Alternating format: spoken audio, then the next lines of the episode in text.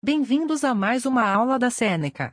Lembrando que todo o nosso conteúdo está disponível gratuitamente no www.senecaja.com. Acessem. Hoje vamos falar sobre misturas.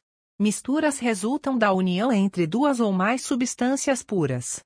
As misturas podem ser classificadas em homogêneas ou heterogêneas. Exemplos de misturas: gasolina é formada por diferentes hidrocarbonetos. Hidrocarbonetos são compostos que apresentam, em sua constituição, os elementos hidrogênio e carbono. Ar atmosférico, constituído, principalmente, de N2, O2 e Q2, gás carbônico, entre outras. Água do mar, constituída água, nácle e outros sais. Misturas homogêneas.